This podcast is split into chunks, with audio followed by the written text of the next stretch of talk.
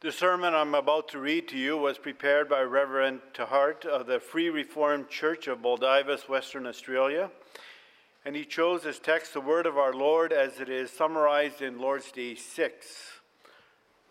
We will read Lord's Day 6 of the Heidelberg Catechism. Found on page 523. Why must he be a true and righteous man? That is, that is uh, our mediator. He must be a true man because the justice of God requires that the same human nature which has sinned should pay for sin. He must become a righteous man. He must be a righteous man because one who himself is a sinner cannot pay for others. Why must he at the same time be true God? He must be true God so that by the power of his divine nature he might bear in his human nature the burden of God's wrath and might obtain for us and restore to us righteousness and life. But who is that mediator who is at the same time true God and a true and righteous man?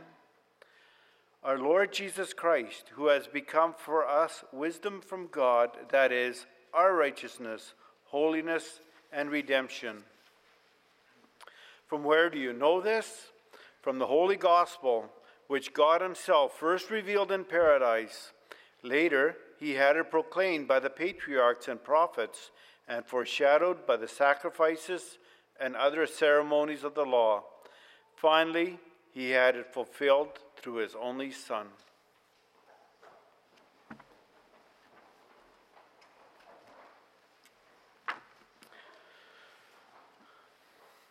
In response to the sermon, we will sing of hymn 23, stanzas 1, 2, 3, and 6.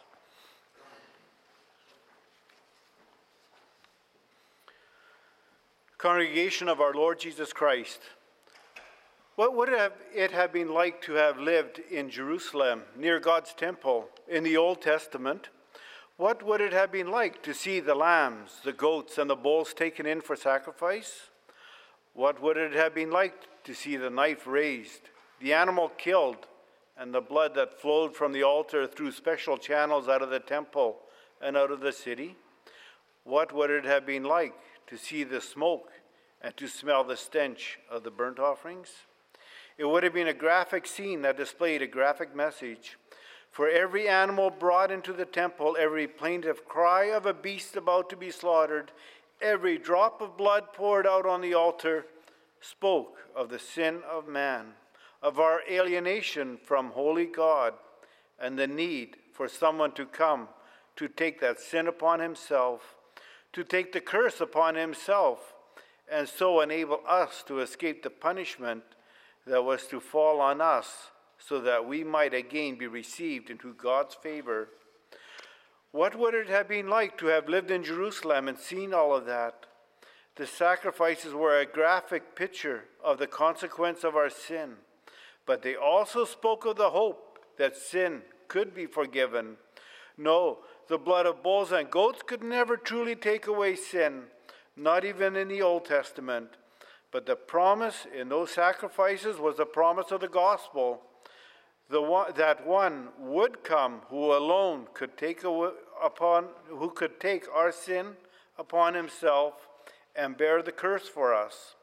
The gospel, the good news in those Old Testament sacrifices is that they pointed to forward to the great exchange that God had planned for the salvation of his people. I preach to you the gospel as we have read it in Leviticus 16 and 2 Corinthians 5, and the church confesses it in Lord's Day 6 under the following theme the gospel reveals God's blueprint for the great exchange, and we'll see first who could make this exchange, and second, what was involved in this exchange. First, then, we look at who could make this exchange. The Heidelberg Catechism is split up into 52 Lord's Days to encourage us to study it throughout the year, one Lord's Day at a time. Although this is very helpful, we should be careful that when we study the Catechism, we don't read each Lord's Day in isolation from the rest. For there are lessons to be learned not just in the content, but also in the structure of the Catechism. Lord's Day 6 also is best understood in the context in which it is found. Lord's Day 6 is found near the beginning of the section called Our Deliverance. In Lord's Days 2 through 4, we learned about the extent of our sin and misery and were faced with the truth that our sinfulness is absolutely awful. Our sin is so great that not, not only are we all conceived and born in it, but it sticks to us. We cannot of ourselves even begin to do good, but rather are inclined to all evil. Through the fall into sin, our hearts became desperately corrupt. And don't we all know it? We also learned in Lord's Day 2 through 4 about the consequences of such sin. God is terribly displeased with both our original as well as our actual sin and has vowed to punish this sin with the most severe judgment, that is, with everlasting punishment of body and soul. And, and with that, we get a sense of feeling that Adam and Eve had just after they had eaten the fruit in the garden. They had disobeyed God, they had fallen into sin. They knew they deserved to die.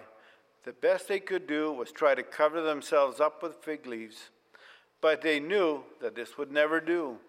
There was no way out, nowhere to turn. Sure, they would later try to deflect the blame Adam to Eve, Eve to the serpent, but it would not work. No wonder they heard this, when they heard the sound of the Lord God walking in the garden, they trembled and hid. But our catechism moves from Lord's Day 4 into Lord's Day 5 and asks a question we now need to answer. How can we escape this punishment and be again received into favor? Well, we know that fig leaves don't work. We also know that trying to put the blame on someone else fails as quickly today as it did in the Garden of Eden. And so the Catechism tries to find another solution.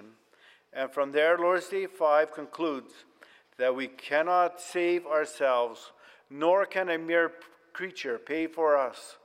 And so there is only one kind of mediator and deliverer who could possibly help us, one who is a true and righteous man, and yet more powerful than all creatures. That is, one who is at the same time true God. Perhaps we could call Lord's Day 5 God's blueprint for the great escape.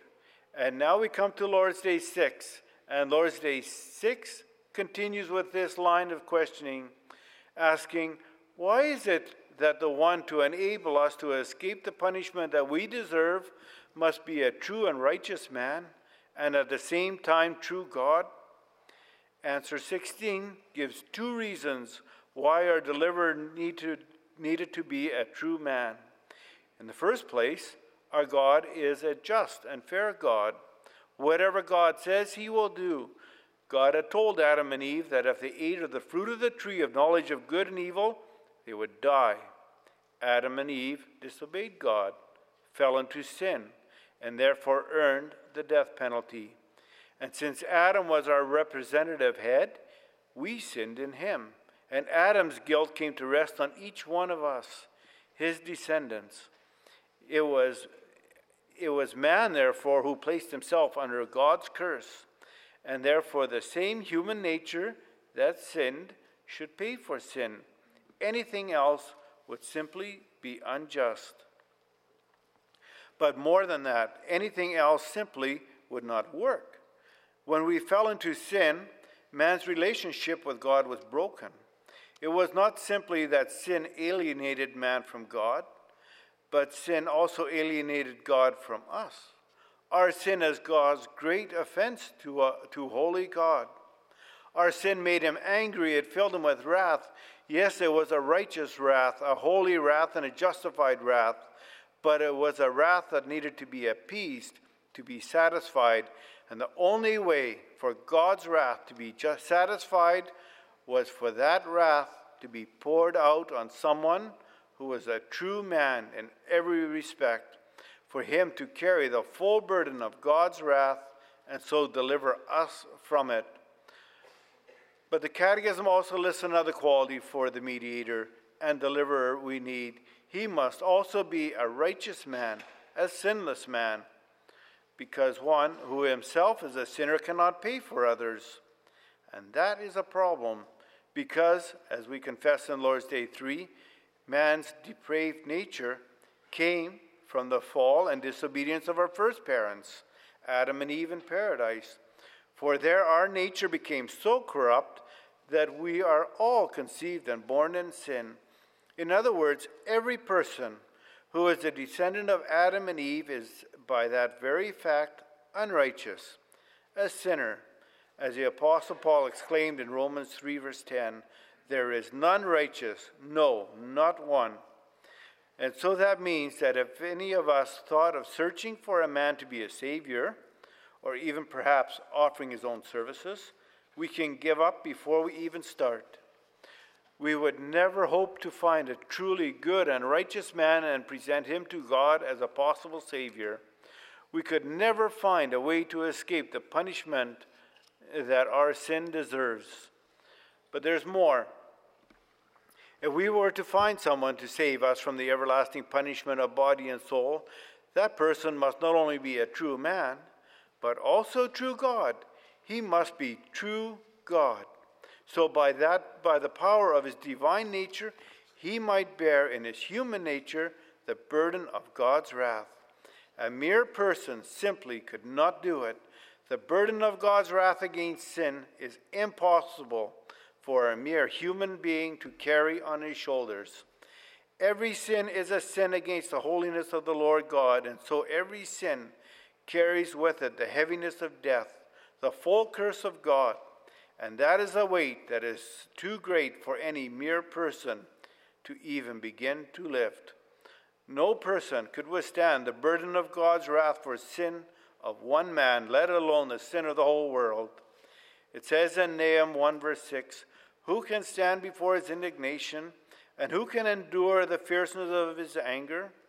His fury is poured out like fire, and the rocks are thrown down by him. It is a fearful thing to fall into the hands of the living God, for the Lord God is a consuming fire. And so, the kind of Savior that we need is one who is 100% man and at the same time 100% God, a mathematical impossibility, a Savior whom we could never find for ourselves to present to God. But what man could, could not do, God has done.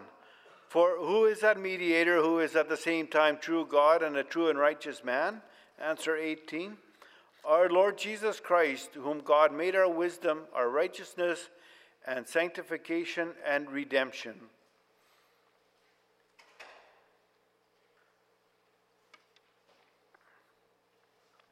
Our Lord Jesus Christ was God's blueprint for the great exchange, the one and only one who is true God and true man at the same time, the one and only through whom we might have our sins forgiven and again be received into God's favor. He is our wisdom he is the one who shows us the way to the Father. He is the one who redeems us from the foolishness of the world to turn to the living God. He is our righteousness. He alone was perfectly obedient to God, and by his innocence and perfect holiness, he covers in the sight of God our sin in which we were conceived and born.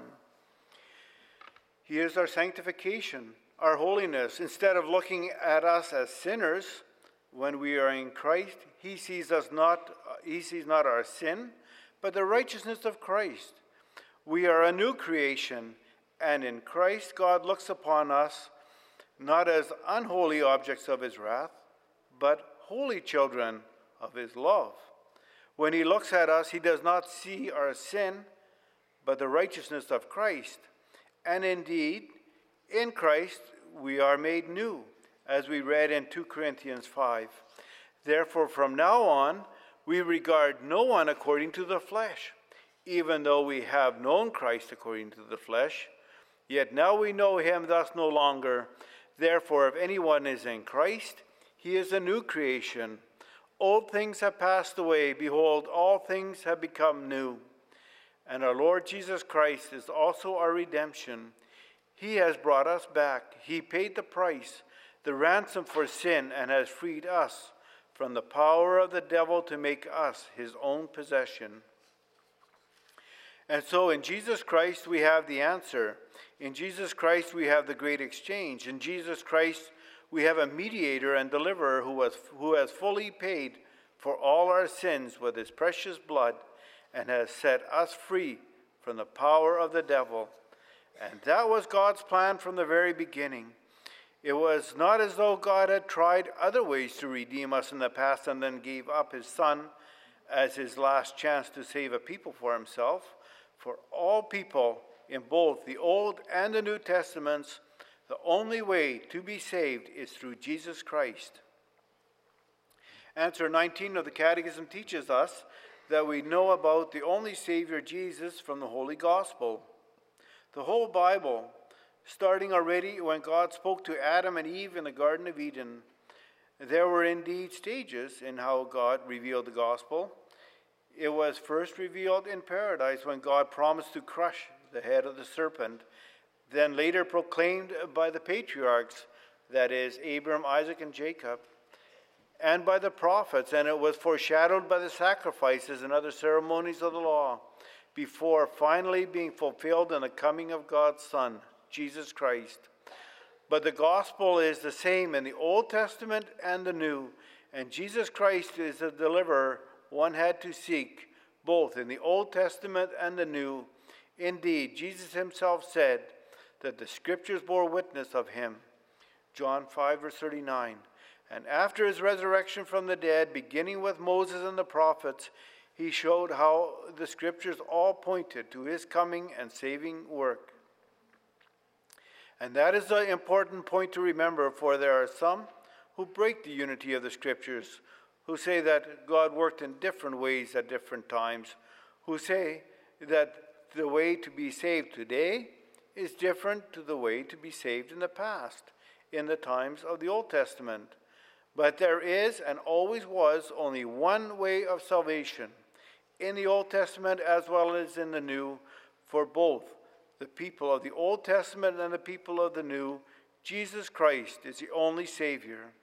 Before his birth, people were called to look forward to the day of his coming, and now we look back at the salvation he accomplished for us in his one sacrifice on the cross. But for all of God's children, from Adam and Eve to the end of time, it is only in Jesus Christ that we can receive the forgiveness of sins, righteousness, and eternal life.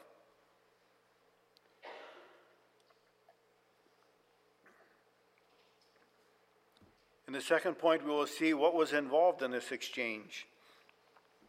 It must have been something to live in Jerusalem during the time of the Old Testament sacrifices were made.